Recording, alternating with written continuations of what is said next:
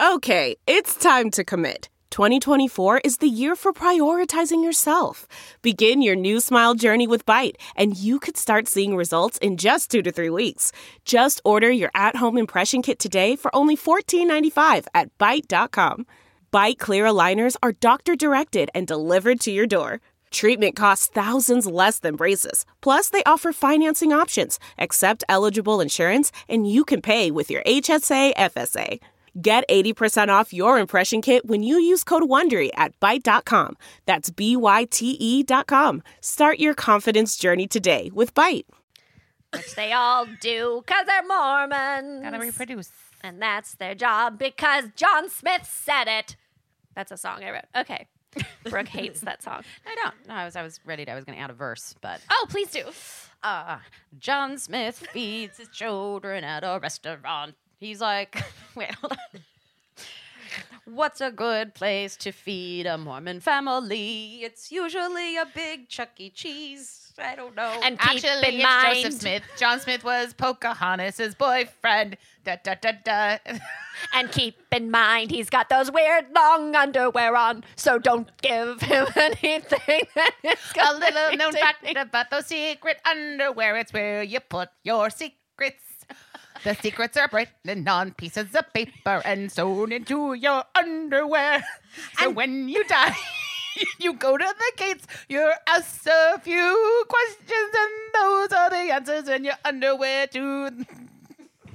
Kyle, take it, Kyle.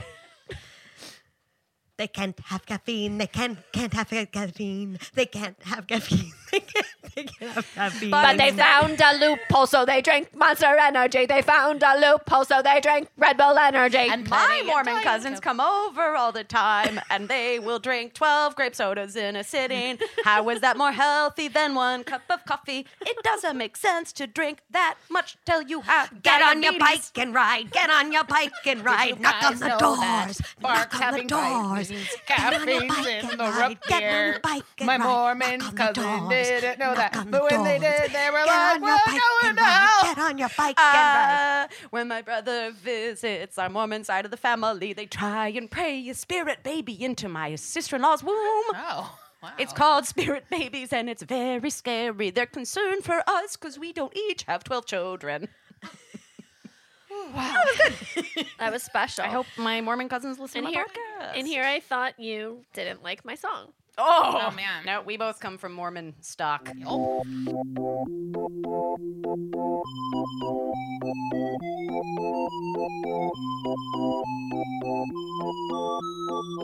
Well, hey everyone, welcome to Side Work episode two.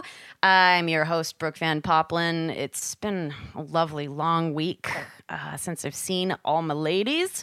How we all doing today? Feels like years. Years, right? Good. We had rain, so Yeah, it, the rains came. The rains came, they washed washed. away. I was They- gone for the rains, but delayed in Oakland because of the skid in Burbank.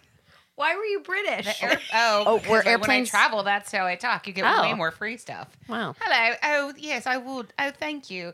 And they're like, here's free booze. That doesn't happen. But God, maybe I should try it out. What What was the skid in There Burbank? was uh, either uh, a, a plane that landed in Burbank, hydroplaned, and did a little skidsies off the main uh, landing strip. Didn't crash. It just kind of went off, and so it delayed everything after it. Got so I it. was Can I say something? Yeah. I don't feel planes should be able to hydroplane. Like you can't do the thing that's in the word. Like, you can't be the thing that's in the word. I bet. Uh, I bet everyone on that that's flight. Uh, I bet everyone on that flight uh, redundant. were, were skidding Yeah. as well in their Oh, in their underwear. Woo! I think one guy was like, "Well, I just didn't know what was going on until I looked up, and we were like in front of a retaining wall." Wow. he didn't really know that God what was happening was not good until he was like, Zero "Why am I- anxiety I flyer." I have to get up over way over here. Jesus Christ. Anyway, back Uh, everything up. No, totally. But I, I feel like the rain and the fires and all this stuff has like brought this obviously air quality that's total garbage. Ruining my face. Yep. Jocelyn's been keeping check check uh, on air quality. It's awful, and everyone's a little bit sick. We've been playing a game. I've been playing a all week. called uh, Am I getting sick? Am I getting sick? uh, hey, so uh, you know, I feel like I sneezed twice. And my, my throat's not it's not quite scratchy. I smoked a bunch of weed and now my throat's scratchy. And am I am I getting sick? My arms and my body are sore, but I did go to Pilates, but I'm also shaking. Am I getting sick? I made out with a guy who had a cold, kind of like a chronic cold. And now I kind of feel like uh, my throat's a little scratchy. Am I getting sick? I um I have a little wheeze when I cough, and it feels like my chest is expanding. I like that cough isn't the qualifier, it's the wheeze in the cough. it's the wheeze, and it That's how you know it's I can- bronchial. I can, hear it go. Ooh. But also, Am I getting sick? We should say like- hi. We should say hi before because Brooke said hi. no problem. But also Jocelyn Hughes. Hello, I'm here. Ladies.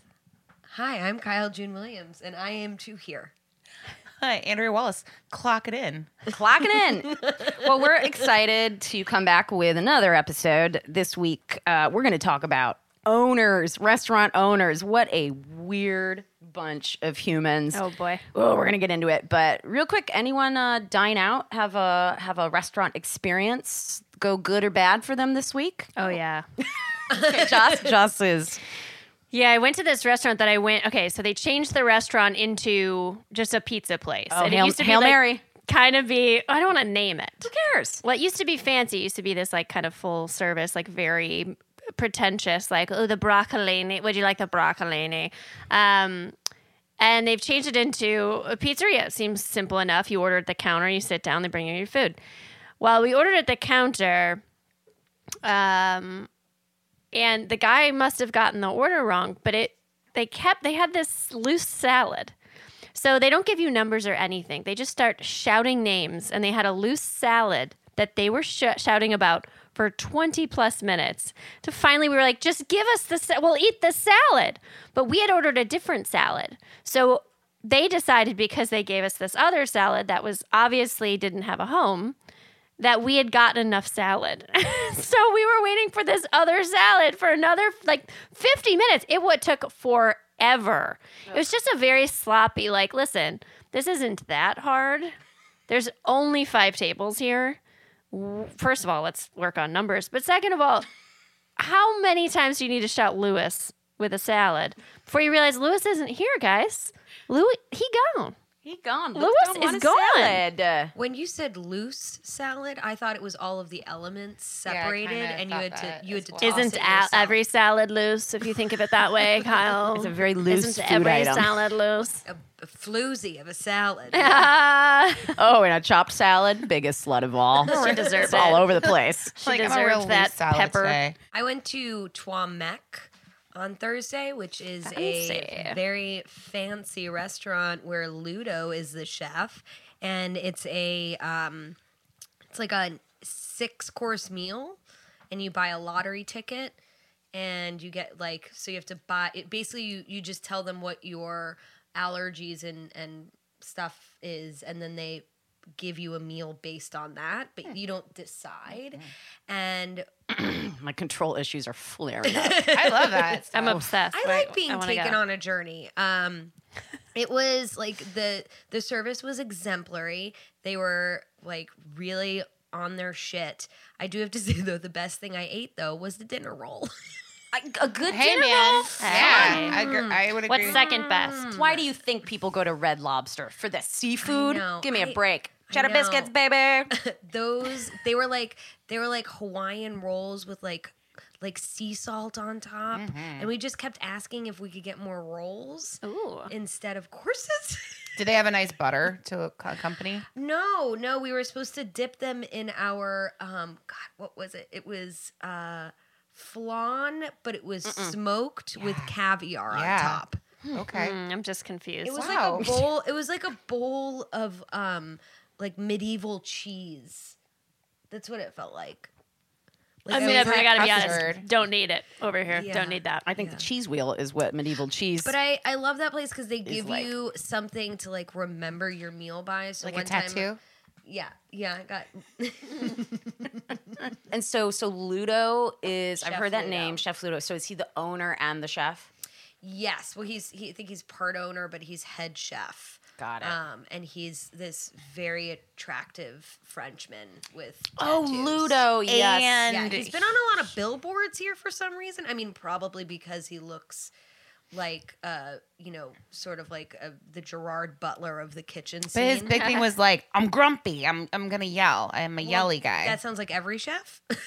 right. Well, and we'll- uh, we'll talk about them. But speaking of owners, that's uh, I'm glad you just spoke highly of Ludo and his place, which is great because I do think we, from this point on out, are going to have zero nice things to say about restaurant owners in general. Oh, boy. Well, you know, we also don't work there, so Oh, it's I'm sure his staff is like, yeah, he's great. You know, I'm and every restaurant owner, in my opinion, is a borderline sociopath, whether you're a mom and pop place or a corporate, you know, uh, spot or someplace that you're some celeb and decide to smack your celebrity name onto some chicken and waffle joint or something like that. oh, Nas. But oh, it really? Yes. Ah, I just threw that out there. Oh yeah, Nas owns a chicken and it. waffle place. Sweet chick.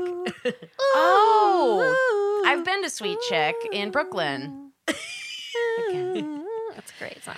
So, you know, I I- I don't know. I have to come out of the gates and kind of say that owners are sort of the like the fly in the ointment to every good restaurant because you've got your chef, your manager who runs that shit, the whole staff who actually knows how the restaurant works from top to bottom, front of house to back of house, and then the fucking owner walks in and then he's like, "Hey, what's up guys? Maybe you shouldn't do it like that. How about we do it like this?" And you have to basically humor this dumb fucker who comes off down the mountain once a month. Yeah, they're real boner shrinkers. They're such boner shrinkers. They really don't know. They're the money people. They're eclectic in the worst way.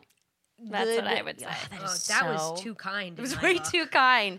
But I personally, I, I mean, I, it's wow. I, as you know, I'm scarred still from working in New York City at a vegan restaurant called the Candle Cafe. I'm here to name names today, people. uh, Bart and Joy, uh, the owners of the vegan Candle Cafe, uh, they are literal nightmares through the whole flow of their Upper East Side shrieking shrew collective of just all these hundred pound women who would come in and try and eat negative 10 calories somehow and shriek at you would like you'd get the whole flow going of your nightmare lunch with the most needy people who are all like you're my personal assistant for the day you know and i'm like i'm a waitress god damn it they'd be like come back over to my house and help me move a couch i'm like i'm your waitress like you, and there's nothing that can't be bought with these people you know Yeah. and so it's catering to the snobbiest, most wealthy people in the world. And yet these two dipshit owners come in and act like it's a hippie love in. They'd come down from their office upstairs and with joy in her like flowing robes, oh, too many turquoise rings, you know what I'm saying? Like a like a community college art teacher Never washed a dish in New in her life. Mexico. Oh, absolutely not. And it'd be lunch chaos, and she'd walk in and she'd go, "Whoa, whoa." I don't like the energy in here right oh, now. And she'd stop me in my tracks as one of two lunch waitresses. She'd be like, Everyone, time out, time out. Brooke, could you serve everyone a small bowl of brown rice with tahini?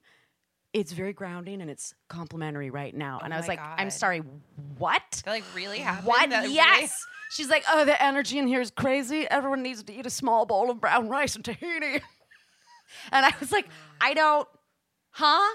Like, I'm in the middle of chaos. Like, no concept that you've got everyone at a different step of their meal. I guarantee some of these weirdos don't want to eat any fucking brown rice because they're anorexic and don't eat carbs and whatever, and would just come in and pull shit like that all day, every day. Wow. And because they loved animals so much. But the truth is, the hierarchy was celebrities, then animals, then everyone, neither of those two things. So wait, so a celebrity could go order and, and like order meat and it would be fine. Not meat, it's just their dedication to animals was fully trumped by celebrities Status. eating there 24 7. Oh, 100%. Ugh, those two nightmares. I think there's a lot of like couple owners because the first restaurant I ever worked in was owned by a couple and they were swingers and everybody knew it. And it was, they would come into the bar every night, like all gussied up. And I was always nervous because I was like 19, 18 and was just like, are they going to hit on me? Oh, hit on me, hit on me. Because the, the, oh, the dude was like really creepy and really hit on everyone. and they would just get sauced up and way too loose, and way too friendly, like a loose salad. Oh, just like a loose salad. They did Would have a you- salad were bar. you- would you be offended if he didn't hit on you? What? no. No. Okay. I don't know. Let me do my job. Old creepy dude. and Just like he had one of those. I don't know. They were really ridiculous. He was wearing like a gross suit, and I don't know. It's just not, not, not a clean feeling What, around was, those what restaurant was this? What, you, what were you serving? I'm not naming their names. Okay. Okay, all what, kind, all what, kind, of, all what right. kind of cuisine? What was their specialty? Ribs.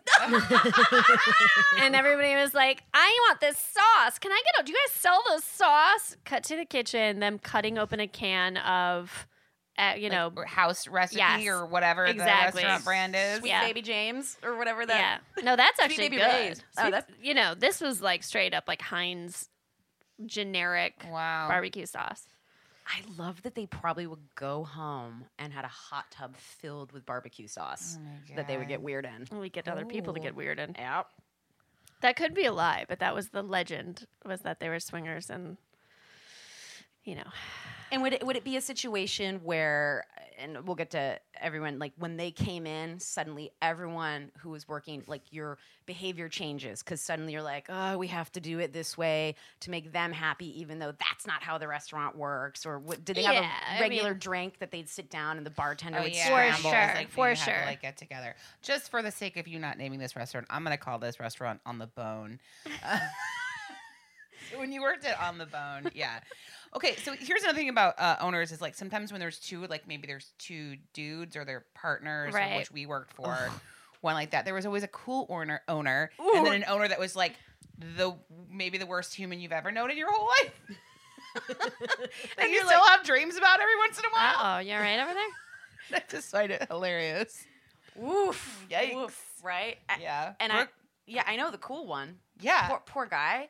He, he wasn't around as much though, so I think that's how he maintained being Yeah. cool. Where was Yeah. this? Chicago. Chicago?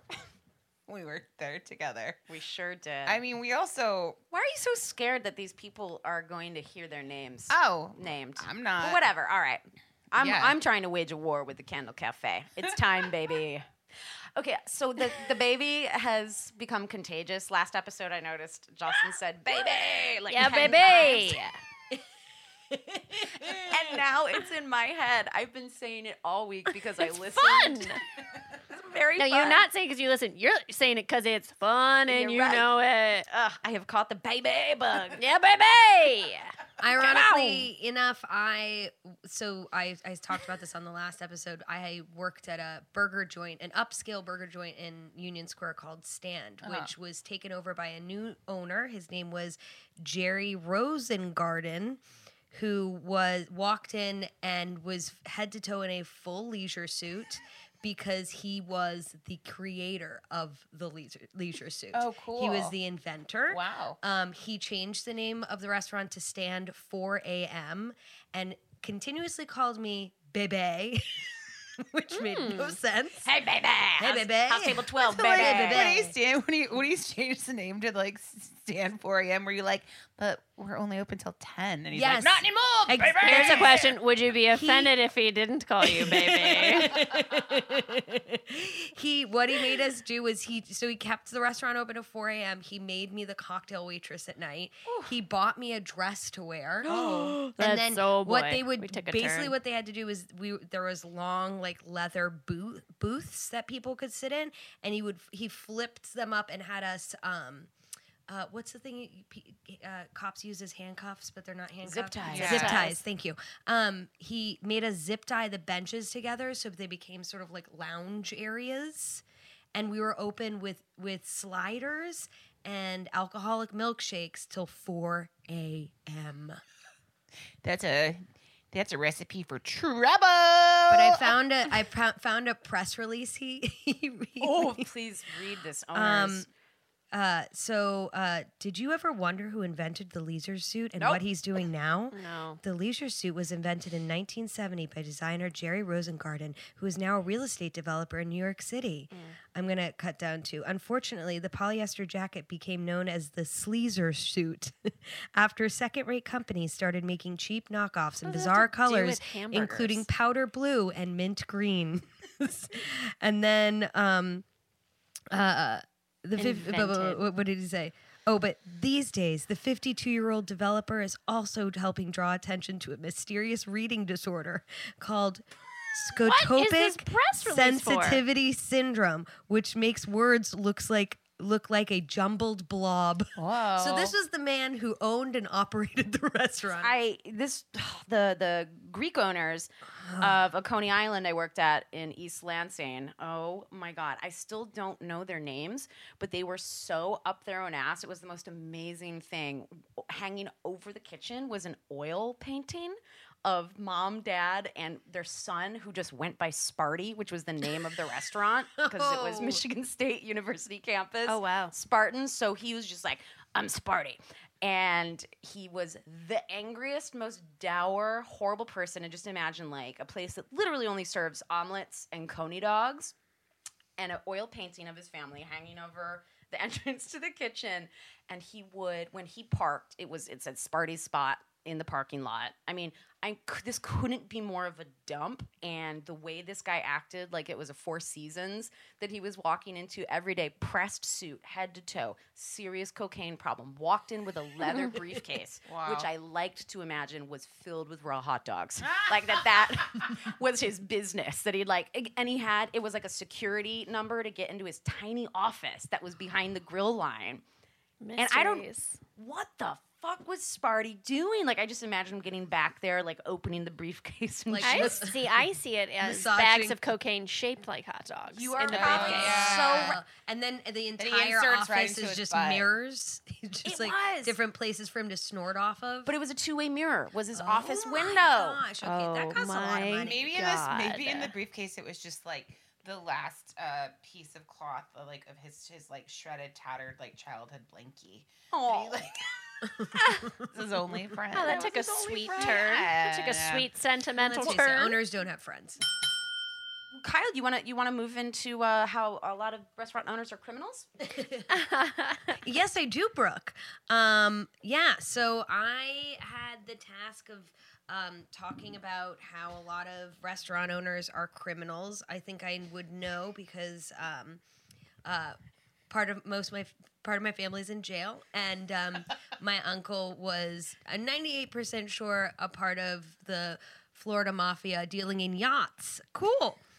Um, or as they call them in Florida, yachts, baby. Oh hell yeah, dude! Hell yeah! Um, That's but what's up. one famed restaurant owner um, became like an, the national center for the mob in where other than South Florida. Um, Yeah. and they actually uh, South Florida was known as sort of the Swiss, the mob. The mafia Switzerland because it's where both Chicago and New York can could come and uh, get you know get in the sun and relax, but they were on non-fighting Oh, grounds, neutral ground, on yeah. neutral grounds. I didn't know that. Um, yeah, which is. and would they hide their money in yachts? Was that like the Swiss bank? I mean, I don't know. My, my uncle was always se- selling yachts to some uh, Nigerian prince, which literal. Yeah, I mean, yeah, there we go. Uh, but there was this. So there's this one. Um, this one guy named uh, Joe Sonken, and he had this restaurant in Miami called the Go- Gold Coast Restaurant. And basically, what happened was he, uh, you know, he came to the restaurant every day. Everybody know, knew who Sonken was.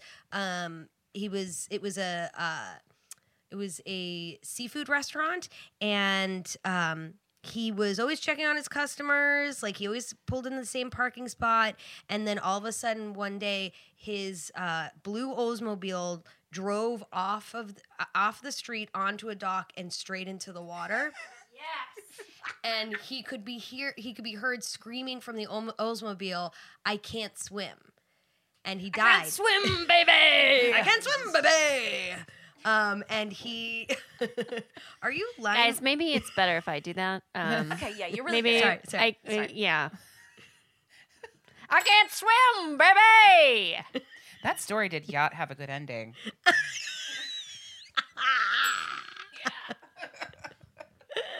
Order up. Um, but so once he was killed, it was sort of unearthed that it was because he was a mob boss and sort of was running this mob ring after out of Gold Coast, and um, like he was also he was also a part of the Children's uh, Village of Florida, the Memorial Regional Hospital of Hollywood. Like he did work for the South Florida Wildlife Center. Like he did tons of his name was um he build he built buildings for all these different uh uh like universities around so his name is everywhere in Florida which is why I re- like I was like oh I remember that guy Remember that guy? He went flying off the end of a duck. Yeah. You think they? So they probably uh, He was put, trying to go straight. he was he they you know that they put like a block of cement on the accelerator and Oh, yeah. tied him up yeah and it just you have to aim really great to stay on a dock Right. And he really yeah. could swim, but he, he, literally he can't they swim 'cause said he flew straight off the dock like Goodfellas movie you know what I mean like you swim with the fishes oh That's a movie I'd watch. what kind of cuisine always curious oh it was stone crabs which we, we are Oh, known for Florida thing. Yeah, which you know you have to get the bib, you gotta get the crackers, you gotta, you know what I mean? Like it's a whole ordeal. The way people slurp different crustaceans I is like a that shit. whole another like I'll you never. watch you s- you look at them and you think now I know how you have sex. You know what I mean? Whoa. Like just like the grossest like I eat mine I'm- with a fork. What do you think that says about my love life? I don't know, Karen.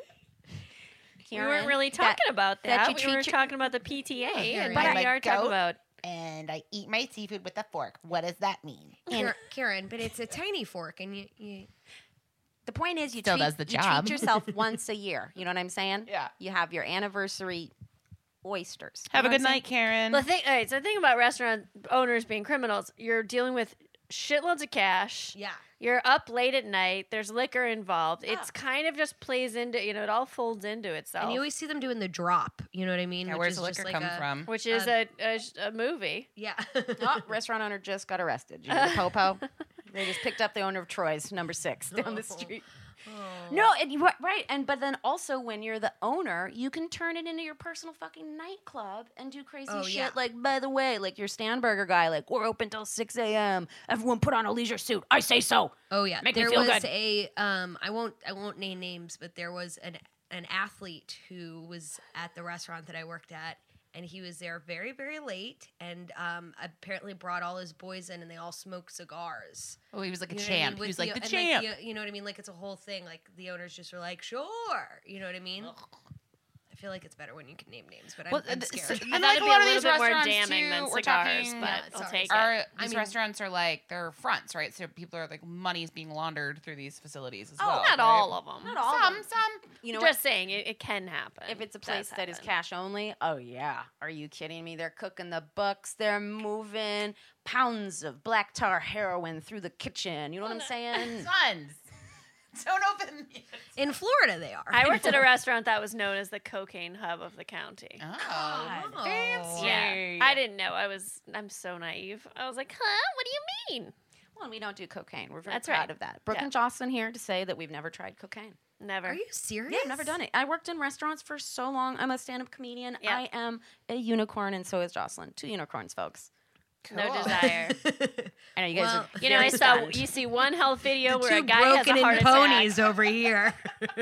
You see one health video where someone has a heart attack after doing a little bit, a little bump of cocaine. If I had a dime for every time I blew coke off of the back of a toilet seat, I'd be a rich woman. I'm kidding. I didn't do that much. Whatever. I done coke. It's fine. I don't do it anymore. I was just for a told- good reason. We're not saying we're better than you or any. We're not trying to like. you did. You called yourselves uni- um, unicorns, I and mean- we are broken in ponies. broken in ponies. I think it's just it's just the fact that I do two of the most drug-addled things, Yeah. which is working in a restaurant and also being a comedian. Like Yeah. I just also happen to be a raging hypochondriac. Right. So, you know, I Yeah. know that I would immediately die after one tootski. My Yeah. first restaurant boyfriend was a complete cokehead, and he would like come out of the bathroom. I'd be like, "Are you are you in there doing coke?" And he would have a ring of cocaine around his nose. Wow. I mean, Also, and when deny no, it, If- fully if you deny guys- it. I feel like you should either call it boogie shoogie, Ooh. um. As my friend as my friend Taylor Marshall likes to call it, party favors, or China White, China White or the rowdy powder. the rowdy powder. what I I like the rowdy powder. Mm. I like to f- refer to it as cocaine. Yeah, cocaine's really good. Correct. just because Cocaine. it sounds more severe and i i you know it, it sounds more uh, authoritative authoritative But working in restaurants is a, is a real gateway.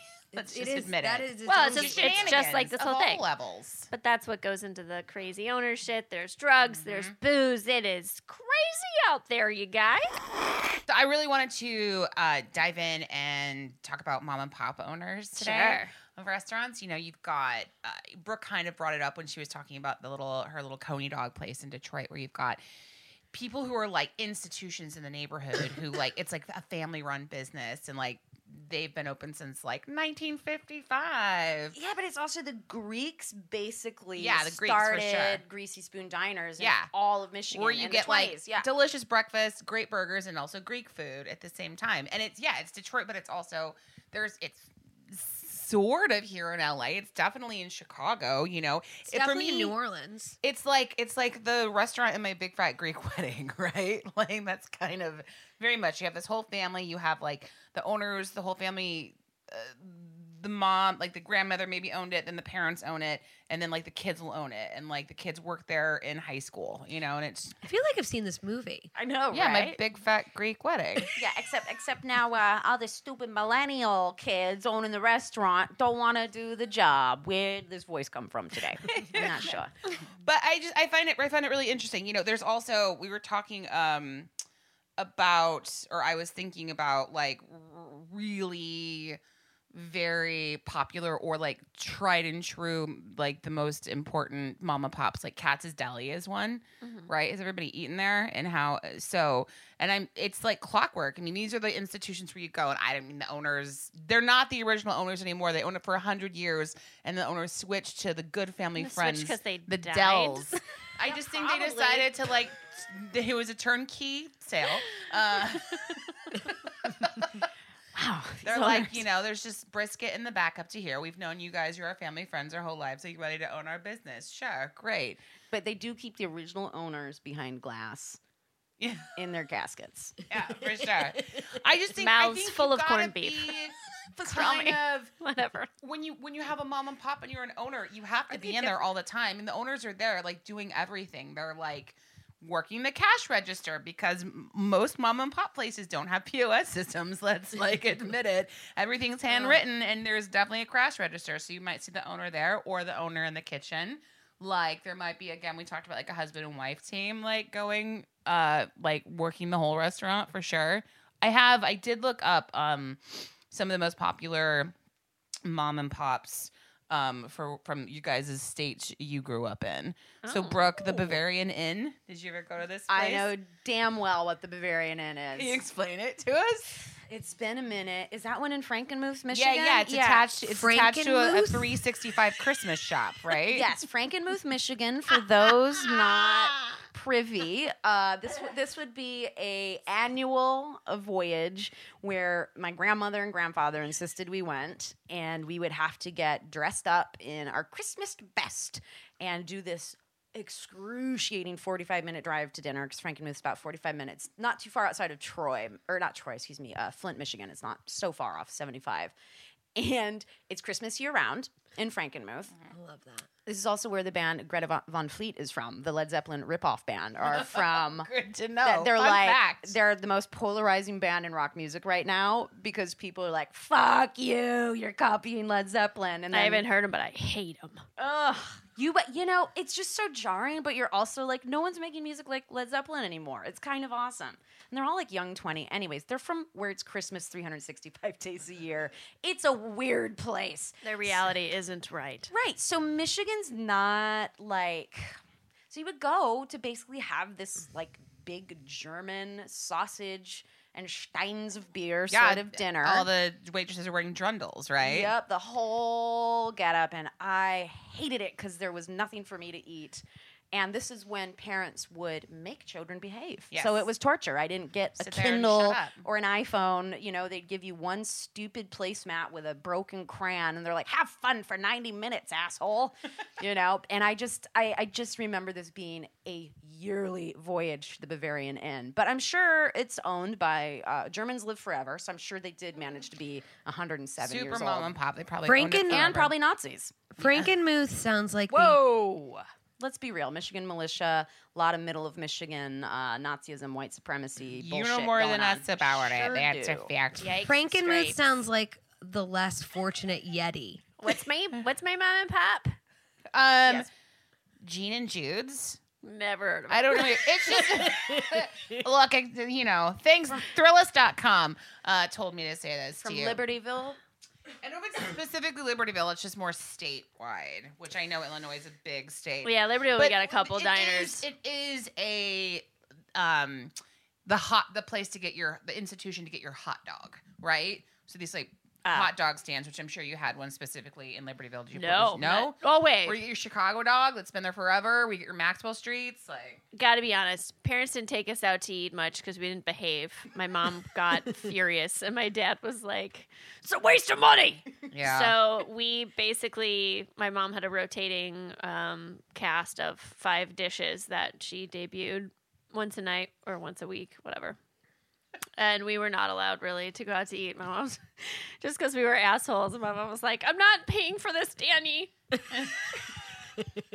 I Oh, did do one for Nebraska. If you guys want me Yeah, to. what's your mom and pop? Um, and did you there's eat there? Uh, yeah, yeah. There's a steakhouse uh, in Nebraska called the Drover. That's in Omaha, and it's great. I mean, Omaha's like riddled with steakhouses. You can get prime rib, but the Drover's just a little bit special. It's like all steakhouses, which are kind of slash Italian places in Omaha, are you kind of like they're very mom and pop. Like you kind of step back in time, you know, a little Yeah, bit. for sure. And this one is very much like wagon wheels and like whiskey barrels, and it's really dark. And there's like three fireplaces, um, and like yeah, like the whiskey fillet is like the big thing. They have a fucking salad bar, and I'm gonna gonna say, say, do they I have a wedge love salad, or a salad bar? I love a salad bar. I love a salad bar. I love a salad Oh, bar. I'm sorry. Anytime that pudding exists on a plate next to lettuce, I have a real I don't problem. think theirs has pudding. Theirs is like it's not so much like I mean, that's when you get two an old country buffet salad bar. It's not really like. I mean, I will say cottage cheese is an essential item on a salad bar. Agreed. go Maybe if the place I ate last week had a salad bar, they wouldn't be walking around screaming for Lewis. Okay, Lewis, that's all I'm gonna say here, guys. Salad, Lewis. I feel like cottage cheese is like another form of nog for me. Oh, Whoa, really? Whoa, Yeah. whoa, Interesting. whoa, That's whoa. a big ballsy statement you just Whoa. made. wow. like in what sense? I mean that you're like you I only can eat eat at it. certain times of the year. Is there a season specifically where you only eat cottage cheese? Yeah, Diet- summer. Diet. You are hashtag brave. Okay, to be talking about this right now. I love cottage cheese. Be cheese. like a large curd or a small curd. love. Uh, s- I like the large curds. I don't like the small curds. I like to. I like to taste the chunks. You want to feel the squeaks between your teeth? So now- right. I do like a cottage cheese. I'm gonna I'm gonna go on record and say I do enjoy a cottage cheese, but the minute you are putting peaches, Oh. fruit, What? Or you want it savory? I need Oh, it I savory, do like baby. it. Yeah. Oh no! I, you know what? Here, here's. I'm I gonna. know. I'm gonna It throw started a wrench with into your pineapples. system. Uh, yes. Because pineapples used to, I used to get really bad headaches. So they were like, try to eat pineapple, make you feel better. And then somebody put it in cottage cheese. I tried it and I was like, sweet and Delicious. save. It's Sweet and delish. save. But here's the thing. Pop here's it what you can do: strawberries and avocado on cottage cheese. Go ahead, try it. Once you make Sweet that toast savory. and make it famous, that'd be a good toast. My grandmother used to make. She had this turnover pineapple turnover recipe, and there's cottage cheese in the dough. Fuck yeah! Yeah. I should make. I'll make that. God, that's that sounds squishy and delicious. It's real good. Moving on. But if we're going to talk about like mom and pops that blew up, we should talk about like chain restaurants. McDonald's, right? Roy Kroc. Hey, Ray Ro- Kroc. Look at that guy just poisoning one American at a time.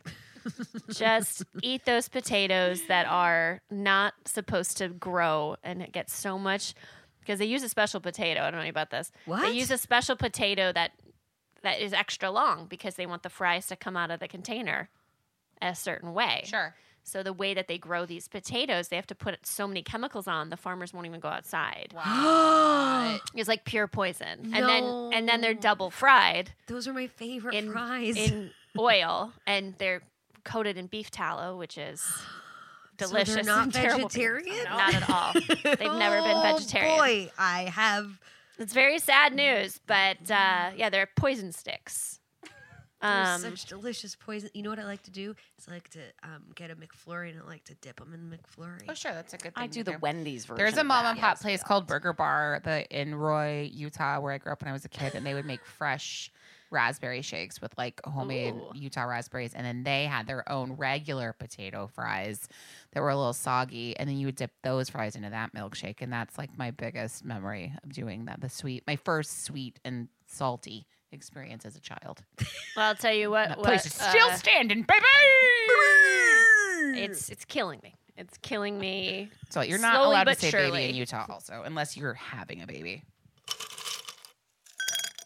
Well, I wanted to talk about. Uh, I wanted to talk about shitty chains that celebrities have invested in because I find it hilarious.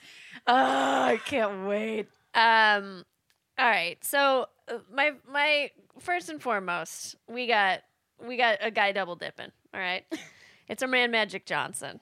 All right, he owns a host of TGI Fridays and Starbucks locations. Huh. So he's a franchiser. Oh, there's a ton of franchisers. Just wait. Ready? Ugh. We got Drew Brees. Oh, my mom Drew Brees is a quarterback. He's Okay. incredible. She keeps posting his like sexy He's New Orleans football Saints. calendar. No, no, he's uh No, he is he Drew Brees? No, I'm wrong. He's not on the Patriots?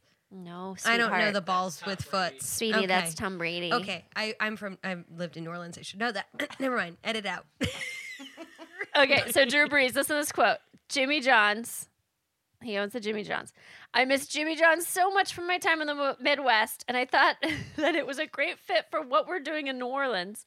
The culinary arts is a big thing down there, so there, there are great restaurants and great chefs, and so much of the culture is surrounded by food and dining. It's kind of neat to be part of that by owning Jimmy John's franchises. What? Oh, I'm sorry. Have you eaten one, sir? Have you eaten? what- Well, he misses the Midwest. He also misses his mom tucking him into bed at night. Oh You know, what my you really, you know the secret ingredient to all Jimmy John's. Also, like you're comparing like the most delicious, unique culinary scene Po' boys, muffalettas. Boy is like straight up. to like history, trash food especially for with- college kids. West Lafayette, Louisiana, or Indiana. Right, right. What a simpleton.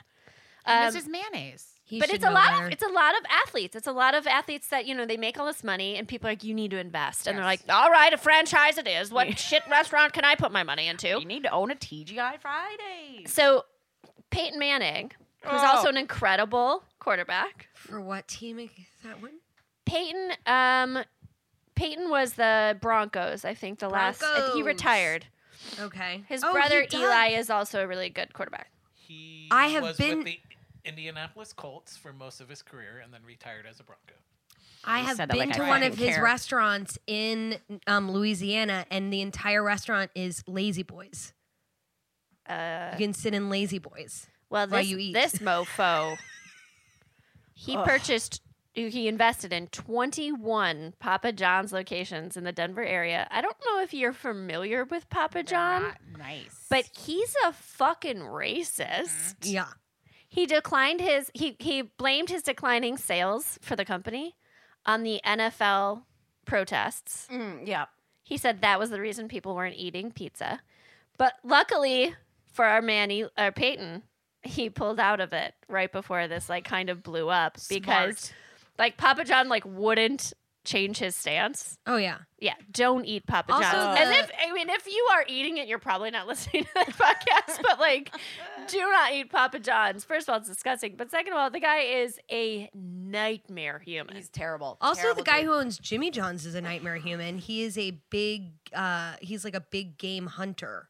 Like he's like oh, a horrible. I forgot about Yeah. that. Yeah. That so don't could- eat I that mean, either. Yeah, that's like you got to you have to really like think about what you spend your money on because Ugh. these these guys become millionaires and lose their fucking minds. They think No. they're like He's invincible. like a sloppy, the guy's like running around Africa, killing Yeah. like Hey, hey. endangered animals Yeah. and posing next to him. It's bananas. Wearing a baby elephant for a hat. Like, Yeah. what are you doing?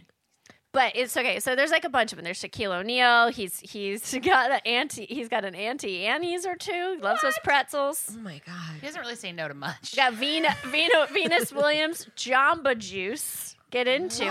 Oh, those are Keep so it healthy. It's no less than a half pound of sugar per Oh, I know. a sports elixir. But I also the, my favorite thing about celebrities is like so like the whole thing with owners is like they they're like I'm gonna make money because they're usually ri- rich. So they're like I'm gonna make money doing a restaurant now. I like restaurants. But they don't have any understanding of them. That happens a lot with celebrities. Hey I like restaurants. Let's let's go through some of the failed celebrity restaurants. Ooh. Eating it one or two. Okay. Apparently, Steven Spielberg had a restaurant called Dive, D I V E, Oh, like exclamation point, which was an underground themed restaurant, submarine themed. Uh, they had gourmet subs. Get it? I don't get it. Supposedly, he couldn't find anyone to make a good sandwich, so he was like, "I'll open this ridiculous thing instead because I make movies and know a lot about food." Um, there's an environment with computer underwater special effects, catwalks, exposed conduits, gauges, throttles, control panels, and dives every half hour, where sirens and lights go off while commands of dive echo around the dining room. Do you know what year this was open? Uh, no, but um, unfortunately, I believe they've closed. So I feel like that. It's like that's It's like, like a the very 80s Cafe. Oh, nostalgia. no, it was after 80s. I think it was 90s, early 2000s. Okay. Um, and then okay, so then my my next runner up is Flavor Flav's Fried Chicken Oh. that he opened in Iowa. What time is it? You know, when your name is Flavor Flav, it's it's pressure. I You're in I feel for him. I feel for him. It um it, it took four months for it to close. four months that to It took Did his, it his whole life to open. Did the chicken not have much flavor? Flavor. Exactly. Too much pressure. Dude, don't don't compete with the Colonel and his 18 spices. You guys can fact check that real quick. I think it might be more than 18 Secrets. spices. So it's secret. So you really don't know. You don't really don't know how many spices. But you guys might remember this one. The Fashion Cafe. Remember Yep. that? Yep. What? It was Christy Turlington, Claudia Schiffer, Elle Macpherson, and Naomi Campbell opened uh, the, the skinniest women New in the world at the time. Opened a cafe all together in New York Oh City, my god.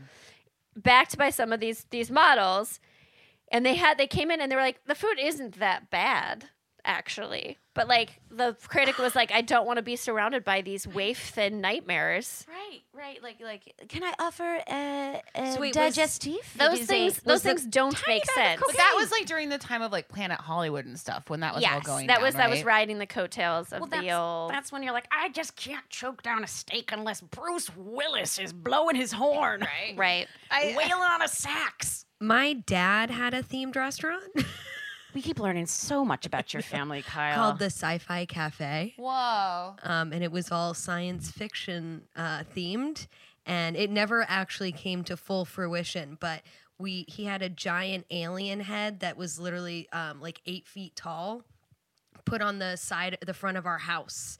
Um, Was it? Did it say our coffee is out of this world? No, it just was an mm. alien head. It said An nothing wasted at all. opportunity. But it was like he want he needed a place to put it, so he hung it on the front of our house. I like that, like right now too. The genre of sci-fi is like really expanded beyond aliens. You know, it's like Oh, yeah. Black Mirror, Handmaid's Tale. Oh, like, yeah. what would those I menu know. items be? Oh, like, blessed be the fruit plate. It's like eat your chicken so you can be preg- impregnated, bitch. Well, it'd just be like the menu would just have like pictures, like the cartoon versions of a food. You wouldn't be able to read it. yeah. You're not allowed to read. Right, right. That's right. Gilead. But the number one, the number one that I that was not aware of, that I'm so happy that I was made aware of, was Pasta Mania. Um, Hulk Hogan Oh yeah, Oh. opened a restaurant in in the Mall of America in 1995 called Pasta Mania. Uh, ads showed him decked out in yellow with a chef's hat, holding a plate of spaghetti. and despite amazing menu options like Hulkaroos, which they don't tell you what that is on the internet. No. all I want to all I want to know is what a kangaroo? Hulkaroo is. But yeah, they had those like crazy things. It closed very quickly. Um, it was within a year, I believe, was the Hulkamania Pasta Mania.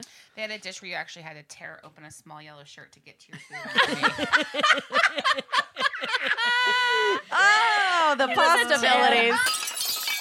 I will say thing. about being an owner, eh, eh, how, or like being. I think it's it's it's a real. Let's. I don't want to say dive, but it's a real risk to like be in a position to be like. I think I'm going to invest in like open a restaurant. Like you, Brooke, I know, I know. thought about I've- it for I've- a while. I mean, I don't have the capital to do it. Yeah, I mean, like I've thought of it, but you literally start to think of the never ending nightmare of how you're going to be tied to this restaurant. And even when you're doing a good thing and it's a great restaurant, you don't get to leave ever until it's doing well. And then I think that is what turns you into the monster that we've all had to work for. You know? So it's like you've got the people who are doing it right, where it's their baby, everything's riding on it, so they turn into monsters because it's so fucking stressful. Or you have the nightmare owners who have the money and then they come in to ruin the flow of the restaurant that's doing fine without them ever being there. So probably have never waited at a table in their Never. life. or probably No. Never. you think Hulk Hulk Hogan's waited at a table? No. Ugh, fresh out of hip hop dance class. And some of you guys may know her as your local waitress in New York City, uh, one of multiple jobs. Um, please welcome to the podcast side work right now, Mara Herron, everybody. Thank you. Thank you for having me here. Yes, uh, I did work 27 different waitressing jobs in New York City. So I think that gets I'm a sure they saw that gets a order Yeah. up. it was it was a record. I can't even remember all the places, but yeah, it was definitely up to 27 Okay. at one point. if you were to try right now, if I just said, I'm going to set a timer and you're just going to try and name some names, are you up to that challenge? Sure. Okay, let me give you a second. I'm going to give you 30 seconds on the clock and see what you can possibly mention starting now. Justin's American or Americana, I think. Uh, Rue 57, Ruby Foos, 230 Fifth Avenue, Fred's. Oh, fuck. What was that bar on the Upper East Side? God, I'm sorry. That, that's all I can remember And right this now. is- like these, okay. like uptown, downtown, you name it. I, I've been there. Yeah. And This okay, so she named Like six. six. There's six- 21 I can't think of. Exactly, 21 she can't think of. Um, and why? Why is that? Was I blocked them out. You blocked them out. Fair Yeah. enough.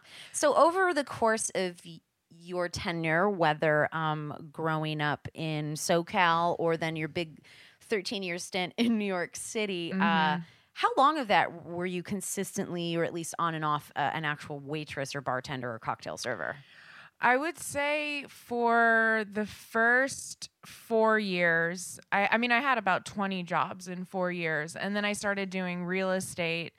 And because I, I, I realized that I could get fired and hired in the same day. I remember I was fired, it was a mass firing at Ruby Foos. Like a bunch of us, uh, cheated on these like guest cards that you're supposed to give out to your guests for them to sign up for a mailing list and we all cheated and just wrote fake emails so they took us down to corporate on a monday morning and 13 of us were fired i went home took bong loads and got a job that afternoon at rue 57 and i was like wow this this is a challenging challenging The best and the brightest only. yeah, yeah, exactly. So I and then I, I did real estate. I was like renting apartments and the market crashed in 2008, 2009. So I was forced back to serving again, waitressing again. And that's when I got a job at 235th Avenue, which was like this rooftop bar. They had a bunch of 22 to 24 year old size two chicks. And they were so desperate because it got warm in New York in April early. They weren't ready to open. so they hired me based on my headshot. I got there, the owner was like, you 29 year old control top pantyhose wearing size 10 like you do not fit in here. It was a giant rooftop. They were like you'll be working downstairs. I'm like inside? But there's like a 300 person seat upstairs like it was really humiliating. But I stayed. I stayed there for like four or five months, and then I just, you know, I did like a couple, like probably three or four more stints during that time, uh, waitressing until I went back to real estate. But it was. uh All in. Yeah. What, what do you think? If you if you did the math, a couple months at a time, Oh yeah, a couple months at a time. The over longest the course of how many years do you think? Oh, I would say 10. Okay. Probably. Yeah. Yeah. Maybe 10, 8 to 10. Yeah. That's solid. Yeah. Now, I want to double back to um, the phenomenon, which I think is a little more of a coastal thing. Correct me if I'm wrong. Uh, having to bring in a headshot to be hired as a waitress. Yeah, that's big here in LA. Um in Well, this was New York too, though. And this was in New York. Yeah, but they wanted, I mean, you should have seen what these fucking chicks would wear on the rooftop. Like, I'm telling you, six inch heels, mini skirts, like little string tank tops, and the way they would like flirt with customers and just, it, it was so fucking gross because it was just all kind of like businessmen that would come to this rooftop and just like grope on the girls and i was like way older. Of course my headshot was totally retouched. They were like what? You know i get there. He's like uh nobody has lines on their face on stuff like you do He's, he's, Um, he's, he's like, uh, nice 10 year old headshot. We don't hire. right We don't like, hire grizzled. Okay, listen, Central Casting isn't looking for someone who's got a story. right But that's right not illegal. Or is it illegal to ask for a headshot? That's total discrimination in many ways, but I guess it's no it's discrimination if you if they fire you for a specific reason. Right. But the hiring practices are totally allowed to be discriminatory. There's one Yeah. at what is it? Twin Peaks, this like chain where like it's kind of like a the where women are. It's like a Hooters, right? But it's like called Twin Peaks. It's kind of like a Hooters, Oh, God. and there you're technically hired on as a performer, so you have to like meet us. You have to have a chance to headshot, and if you like gain weight or anything, they're legally allowed to fire you. That's what Hooters does too. That's what, or uh, they used to anyway. That's how they If can you- only hire skinny, Yeah. blonde, big tit women. right was right They're entertainers, not. yeah the Yeah. minute any pound yeah Holy It's- shit. It's yeah. not it's the real. environment. I would like rather be dressed like a man. Like at Rue 57, they had us in like bow tie, vest, men's shirt, you know, men's apron. I and I would like imagining much- like really baggy clothes, like you're a kid, like you're like oh, Oh. like playing dress up. Oh. Yeah, I mean the costuming at some of these jobs. Like I remember your job at James when you could you could wear what you wanted, right? I was I was again a trailblazer. I was there right at the cusp of when restaurants would allow you to be an individual. mm-hmm. You know, the only code was that it was like, hey, listen, we have a little bit of like a color spectrum. You know, Right. like it'd be nice if things are kind of like charcoals and burgundies and navies and blacks. Yeah. And if you're going to wear jeans to work, they have to be a dark denim. But other than that, wear a beautiful, cute dress and heels to wait tables in if you want to, you know, and just like please look nice. But like you get, and it was just like, what? Like I had never had the opportunity to actually, sh- like the, The pressure costuming. to look cool for work versus being like, ah, let me put on the fucking white catering shirt. Right. And- or just all black. Like I, I Totally. just Yeah, you all black for know, like if you don't have a pair of black slacks, you're fucked. yeah, this whole phenomenon though of like going going in for a job and it would be like a casting call in New Mhm. York because when I Mhm. first moved there, it would be like open call for all actors, you know, because that's what you do, uh, is you wait tables Yeah. instead of act. And Right. um, this idea that you had to look the part, I was so beyond jarred. I was like, I can't, well, I, can't do this. Mm-hmm. I'm from the Midwest, you know, and like I look like I should be slinging food at a place called Ham Bones, you know, and it's Right. just literally like this is great. I cannot wrap my mind around that. But that's also who I am. Yeah. I absolutely never got into waitressing thinking my feminine wiles would win me any favors. I'm just like, I'm gonna bring you your bowl of macaroni and cheese, and please pay the gratuity. That's Right. the extent of it. So that was mind blowing that you could kind of use sex to sell because I never was given that opportunity. No, definitely not. And I feel like, you know, in terms of those sorts of jobs, like they always end up being like when when you're going in based on your image, based on how you look, like there's always a perverted managing staff, you know, like I've seen so many other girls like just be groped, you know, by by the managers or just a little I was always so like Yeah, how are please you? don't touch me. Get away from me. Like i i was I, I don't know i never really had any of that happen to me just because i i think i have like an aversion to touch like just in general so um but so yeah i never but it, it was yeah I, I just know there's so many managers just perverted perverted managers they just love watching the young girls walk around and do whatever they want you know Well, Yeah. okay, so I, I do have to ask. So, like, now it's very clear that you didn't let people uh, touch you. Do you want your beer? Oh thanks Enjoy. I was like, I need to remind you to drink up, drink up, sweet cheeks. Um, this podcast is gonna get easier and funnier the more you have to drink. Blah, blah, blah. oh yeah Um, speaking of, someone go f- where Andrea go refill my wine. okay She's producing, which So means I'll keeping side my produce more wine. side produce more oh wine. nice okay There's wine too, but no, it's okay. I probably drank all of it. Okay, so Mara, it's very clear yeah that uh, just in general, you were like not not having it. mm-hmm. Uh, no, no one's gonna touch me, and they're gonna get a better service experience out of me. But aside from that, yeah with the hands-off clause that you made Mm-hmm. very clear, did you think you were good at your job?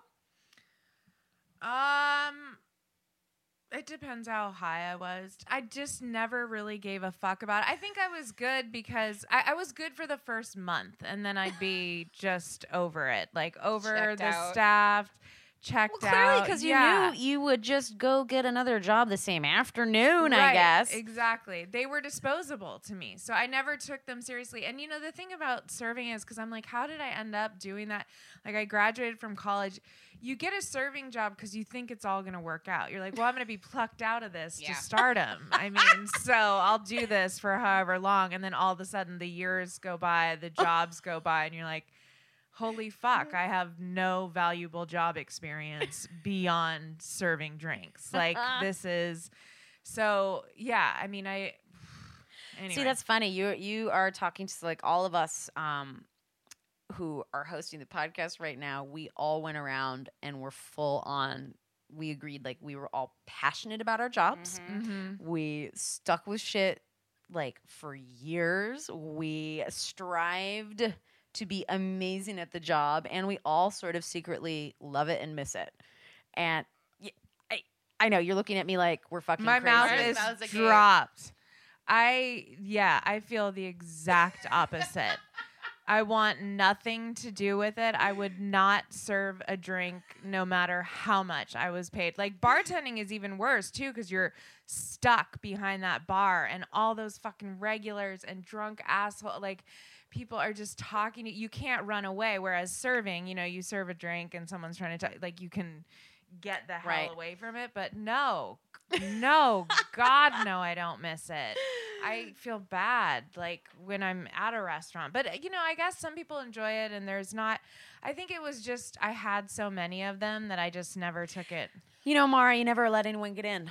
You really not No. let- ne- never let anyone get in. No, I gotta to work on that. nut, Mara Herron. Herron. And when I quit my first job, the Justins, um, and that was the longest serving job that I ever had in New York. It Three was- months. Yeah, exactly. I was I like, it was about this so four much. months.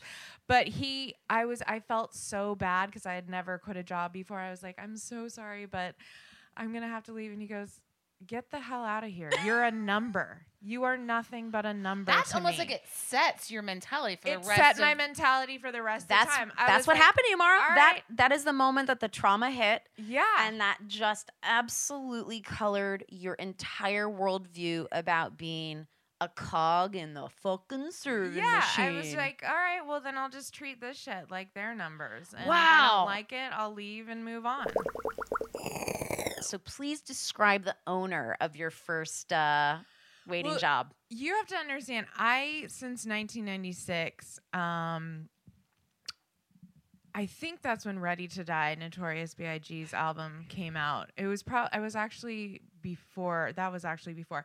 Anyway, I've been obsessed with hip hop since I was 15 years old, and I in college went to Hard Knock Life tour, Up in Smoke tour, Dr. Dre. Like I had I, I was obsessed with everything hip hop, you know, East Coast and West Coast. So I knew Justin's P. Diddy's restaurant existed in New York. And I when I moved there, I set my sights on getting a job there. So that was the owner. it was New P- York. Exactly, exactly. And I moved like to, I was on 18th Street and Justin's was on 21st Street. So I walked over there, you know, one day in the afternoon and walked in and it hadn't opened yet or anything, but the bartender Vic was there and I came in and I was like, "Hi, um I was just wondering if you guys He's like, "Do you know where you're at?" And I'm like, "No, I've totally played dumb." I'm like, "No, I have no idea." He's like, "This is P. Diddy's restaurant." I'm like, oh my gosh, really? You know, so I gave my application and I remember I have like a diary entry that's like, oh my gosh, I made such a fool of myself in front of Vic at Justin's today. The day later, he called me. He's like, yeah, you the white girl that came in yesterday? I was like, yeah, I am. He's like, we're going to try you. We're going to try you. So I came in and I was not only the only white girl on staff, I was the only white person, like, as bartender, server. And it was a dream come So true. heaven. It was Heaven a for you. dream come true. And I have a very specific question. Were you, instead of going by Mara at the time, were you referring to yourself as Martina as you used to? I've never referred to myself as Martina. In my life? What do you mean? When? When did I You refer have to you have joke you have jokes about being calling yourself Martina. Oh, you mean you mean uh, I think I did during that time. Yeah, thank A you, Mara. bit. I know I'm you. sorry. I told. I think I. She blocks a lot Oh, bro. Where have you been? Jesus. How about put down the blondes, lady friend? Yeah. I know you very well. I know. I did. Oh my god. Were I you going by Martina to have more flavor? My ex-boyfriend Larry met me as Martina. You know what it Oh, was? Thank you. Oh my god. Thank you, Brooke. everybody. Fuck. I totally yes. oh my god. Yeah, I did. I did. I I did refer to myself as Martina, but at that point, like I still had blonde hair. Like I was, you, there was nothing. But you're, Latina you know, about what I love about you is like you do, but you know, all all of our all of our girlfriends, like all of our black girlfriends, are like they are literally like, I love Mara. Sometimes I forget she's not black. They literally, you know, Yeah. it's really funny. You are a little, a- you're a little ethnically ambiguous, Well, even with blonde you. hair, and I know that you take that as a high compliment. Yeah. Um, I remember my first night waitressing at Justin's. Like they had a live DJ there, and the whole place was like going off. And I remember Nas's "Made You Look." The song came on, and everyone was just like bopping their heads. And I just looked around. and I was like, I love black people. like.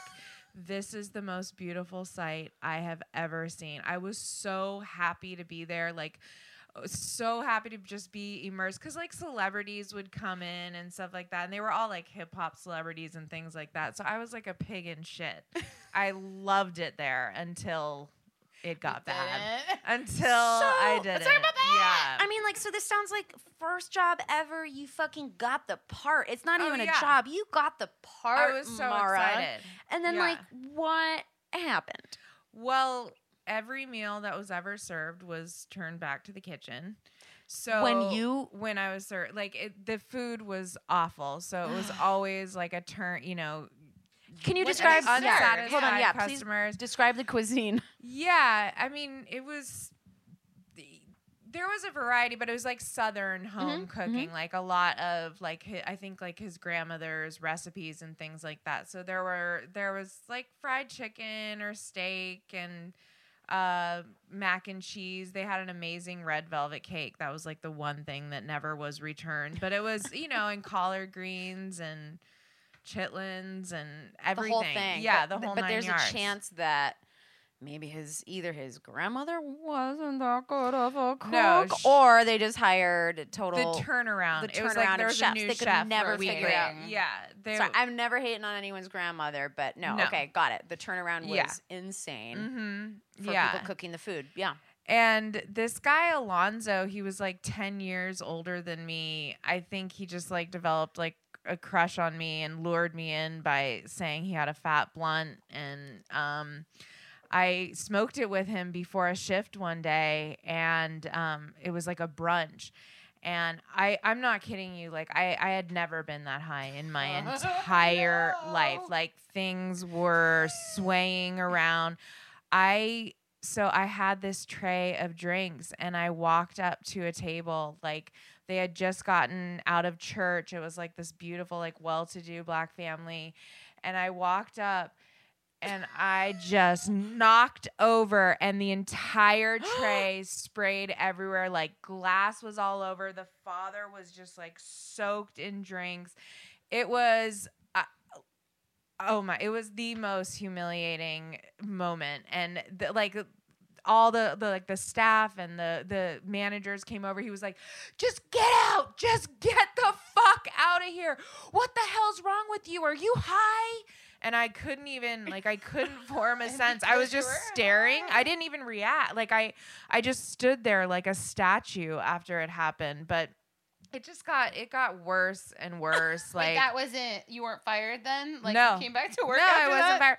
But they would do like you know, I, I would think I'd see P like I was gonna see P Diddy eventually, and I never I never saw him. Like I would just be like forced to clean up puke on the way to the restroom, like when they'd have an after party. I got like they were slowly trying to get me out of there, like giving me worse and worse shifts. When you've got like the mop and bucket duty, you're like, have I been bumped down the ladder? Yeah, I'm yeah. Just making like you know. T- Twenty dollars a shift or something like that, and that's when I'm like, I have to get out of here. And I felt so apologetic. So I know that you didn't get to encounter Diddy, uh, like personally. You would No. always catch the tail end of a party. But- Yeah. or if was he ever in the house without you getting to see him? Like, what would what would change when the owner showed up?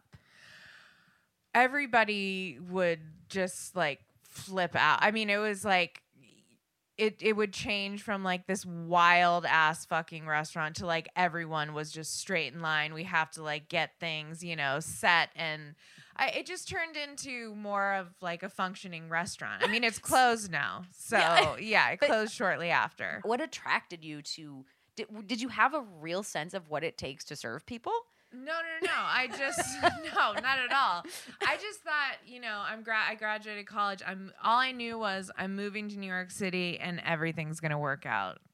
Aw, that's so And you're just like stuck waiting tables with the rest of the assholes right. when you were supposed to be. exactly. So- and, well, and you always think that you're gonna audition audition mm-hmm. during the day, and but then you wait tables, you get drunk. You know, with your coworkers after the shift or whatever. Oh yeah. you're hungover, you sleep till 11, you go work out or something like that, and then you're back on the shift at, you know, 2.30 or 3 doing side work before the shift again. See, because So now, it's an ugly cycle. Totally the cycle. because now, Yeah, like you know, cycle. I know you as someone who's been out of that for a long time, and like you Yeah. are a morning person, Mara. Oh, I yeah. can't even imagine you. And it's so anti Mara. That lifestyle is not you. Totally. That is another reason that I I couldn't do it anymore because I am. I am a morning person. I love the mornings. I'm in bed by 10 nightly. And I like it that way. And having to stay up till 11, or even if, like in New York, you know, the bars don't close till 4 a.m. So you have to, you know, stay up and be drunk and do Coke and all those things. You just have to. I'm gonna make a little bit of a prediction since you seem to be a little bit of a fuck you, uh, no call, no show sort Yeah. of Mhm. waitress. Did you ever get stuck on a holiday shift and actually show up for it? Uh yes. Oh. Actually there was an Italian restaurant. I'll never forget. Uh I think it was Christmas 2010 was one of the oh my god, we knew each other. Nights of my life. I was living on 72nd in Columbus working at this Italian restaurant I think on 78th in Amsterdam. They're no longer open. Um and I waited tables on Christmas Eve night in the pouring snow. I pouring, made pouring snow. Describe what is pouring snow Or whatever. Wet snow. just wet, heavy, like, heavy okay. snow. Got it. Had one table, made thirteen dollars. Walked home in the snow, bawling my eyes out. Like just also the fact that I hadn't spent Christmas with family, like that I chose to stay in New York so that I could make money. That's in quotes. Made thirteen dollars. Walked home in the pouring snow and ate. Got home and ate baby carrots and had a Bud Light and just cried myself to sleep. I will never forget that night. It was awful. Like that was a real low point for Maradog. Real, real low point. Oh, yeah. Oh, you were going up by Mardog at that point? yeah, I think So so. she went yeah, from man, that's Martina Gs. to Mardog. Mardog with a double G, and then now she's just Mara Herron. yeah, yeah. But yeah. It's a real ditty story, if you will. on our little podcast here, we like to do a segment with all of us hosts and our guests called "Here's a Tip," and just wonder if you have a just a fun little non sequitur sort of tip to offer our listeners. I would say get the drinks to the table as soon as possible. And then when they want to get the fuck out of there, get the check to the table. But in between, get drunk. Those are the three steps to being a successful waiter. And everybody's so lucky now because they get to vape in the bathroom. And I didn't have that. Yeah. So funny to be.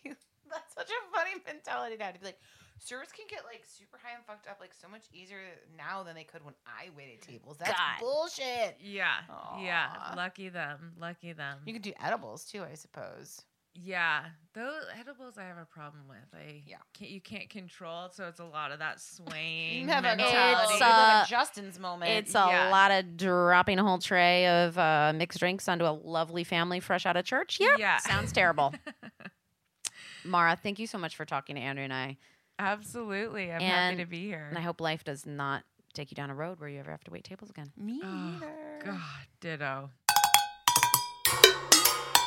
Oh my gosh. So it was awesome to talk with Mara Herron. She's a ridiculous human being. She's the best. We love her so much. So we're just going to go ahead and end this episode once again with our weekly segment called uh, Here's a Tip. Anyone care to start? Andrea, how are we doing? Oh, I got a good tip. Uh, I did some traveling this week, and if you're like me, you've been completely spoiled by your squatty potty at home. Uh, when you Pause for people who don't know what a squatty potty is or use one. Uh, it's it's a bench you put your legs up on when you poop, so it's Your easier feet. to poop. Or yeah, your Legs feet. is a Yeah, little. sorry. Yeah. A squatty potty is it's a Graphic. bench that you, you put your feet up on uh, to poop more efficiently. Um, so you're you know you're so You're in more of a natural squatting Thank you very position much, as God intended. There we go. So I was traveling this week, uh, and you know, when you travel all day, you got to do what you do in an airport. So I had to, I had to go to the bathroom, and I had to squat for the poop, and then I was like, oh, I hate not having my squatty potty, and I looked at my carry-on suitcase, and I put my feet right up on my carry-on suitcase, Wow. and and it worked perfectly, and Yeah. life was good. I was also gonna say you could take God two little bless. Amazon. So in a pinch, those of you who are used to putting your feet up when you have to deuce, maybe use what you got, which is a carry-on suitcase. in an All airport. right. Whoa, that's fun. It was like a se- it was like a blended segment called like here's a tip and TMI. Um TMI tippage. Yeah, so funny. Oh well, on that note, a little bit too. Here's a, here's a tip, you guys. Um, sometimes when you are looking after your roommate's dog, uh, he she like here's the thing: dogs look I'm the adorable. roommate. Kyle, I know. Okay, so sometimes when you're looking after Kyle's dog Ziggy. Uh, Ziggy is so cute. He has been wearing, it's been very cold, so he's been wearing sweatshirts all week. And uh, lesson learned when you don't roll up his sweatshirt in enough time, Peas home, and- homeboy pees and poops right in that sweatshirt, and you create a pile of laundry uh, for Kyle because I didn't fucking do it. I was like, "Here, your dog shit himself again. Go take care of it." your dog switted. Your dog shit his sweatshirt. Very Oh, personalized, centralized tip. No, I know, but okay, just remember if you are dressing your boy dogs in cute little sweatshirts and sweaters, Girl dogs. and girl dogs too. Whatever's going on with Ziggy, I feel so bad. Those sweatshirts it's- are so long on Yeah, but him. He's so short. He's like a It's little true. accordion. He's just like smushed together. but either like cut out a little patch for their tiny little dongs, and then uh, you know, or like a poop hole. Sure. You know. So, anyways, I feel bad. We soiled a couple good dog sweatshirts this week, so there's a tip. Roll it up. Two poop tips so far. Mm. Oh, mine's not poop related. I hope that's all right. Guys, It's fine just me. It's go ahead fine. and tell me your tip. I went to a strip club at uh, 6:30 p.m. last night for a birthday, and I got to tell you what, great time to go to a strip club. Highly recommend. We had room to move. Strippers came right up and chatted. We connected. It felt like I knew them more. You the know, male- the male or early female? bird special. Of, there was a happy hour at Jumbo's. oh, Um, and so you were going to see the, oh. the ladies? Yeah. I've still Oh, never yeah. been there. Oh no, I don't want a dick wagging in my face at all, ever. Yeah. I will never go to a male strip club. Never. Well, you didn't grow up in Florida, that's for sure. Yeah, def no, definitely not. But um, that's my tip: go to a strip club for their happy hour, and you'll be a happy person. Perfect. My tip is uh, that I have started using Sovereign Silver Nasal Spray, Mm. which is a natural product. You can get it at like a home, a whole. Oh God, I combined it- Home Goods and Whole Foods. I want to go there. God, Home Foods. Whole goods. Whole Goods. Uh, yeah, you can go to any sort of natural uh, store where they would sell products, and it has been a game changer because Afrin and all those other ones you can get have steroids in it, and they're Make it really addicted to 'em, addictive. yeah. yeah. But Sovereign, and it makes me feel like I'm, you know, shooting myself up with, like, you know, some richness. I think she means cocaine, Brooke. She I'm not mean- sure because we've never done it, but I, was gonna think it's say. cocaine. Sh- you blow out your, your nasal passage with all that um, silver, Kyle. Well, actually, cocaine stuffs you up, so it's the opposite of cocaine she's talking about. Yeah. Guess we're gonna have to do some cocaine and verify this, Jocelyn. Or we could just keep not knowing about cocaine. Yeah, Brooke. you guys are okay. High five. Okay.